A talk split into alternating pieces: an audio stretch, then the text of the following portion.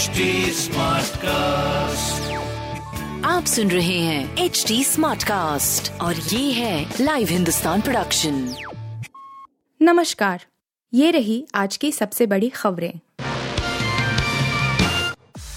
ना राहुल को मिला समय ना खड़गे भीड़ जुटा पाए बड़े चेहरों के लिए खूब तरसी कांग्रेस।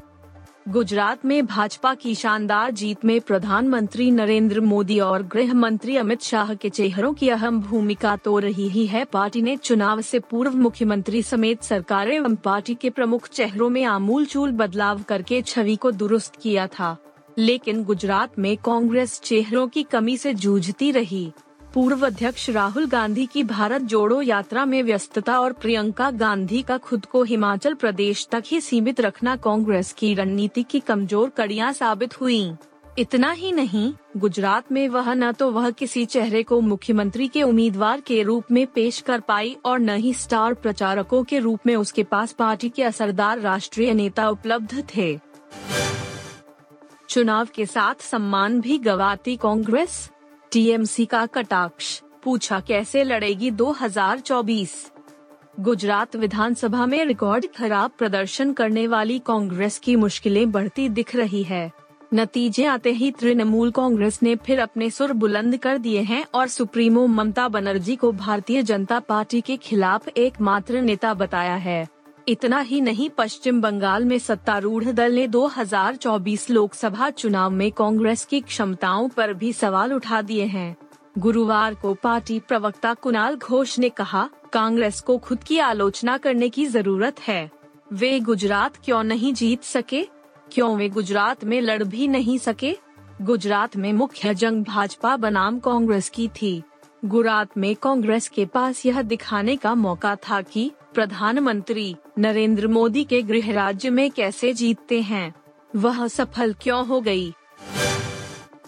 रोहित शर्मा के अलावा बांग्लादेश टेस्ट सीरीज़ से बाहर हो सकते हैं ये दो स्टार खिलाड़ी, बढ़ी भारत की मुश्किलें। बांग्लादेश के खिलाफ दूसरे वनडे में चोटिल होने के बाद कप्तान रोहित शर्मा पर तो टेस्ट सीरीज़ से बाहर होने का खतरा मंडरा रहा है। इसके अलावा स्टार ऑलराउंडर रविंद्र जडेजा और दाएँ हाथ के तेज गेंदबाज मोहम्मद शमी भी चोट के चलते सीरीज़ से बाहर हो सकते हैं। जडेजा और शमी के बांग्लादेश के खिलाफ 14 दिसंबर से चट्टोग्राम में शुरू होने वाली दो मैचों की टेस्ट सीरीज़ में हिस्सा लेने के लिए ठीक होने की संभावना नहीं है। चोट के चलते ही ये दोनों खिलाड़ी वनडे सीरीज़ में भी भाग नहीं ले पाए। ईएसपीएन क्रिक इन्फो की खबर के अनुसार भारत इन दो खिलाड़ियों के रिप्लेसमेंट के रूप में सौरभ कुमार और नवदीप सैनी को टीम में शामिल कर सकता है। सौरभ और सैनी दोनों वर्तमान में बांग्लादेश दौरे पर भारत ए टीम का हिस्सा हैं।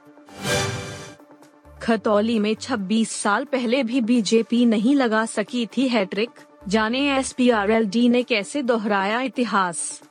खतौली बाई इलेक्शन रिज़ल्ट वही मैदान और वही सियासी पिच। बस किरदार नए थे। 26 साल पहले ऐसा ही तो था जब खतौली में भाजपा की हैट्रिक को रालोद के राजपाल बालियान ने रोकते हुए जीत का स्ट्रोक खेला था।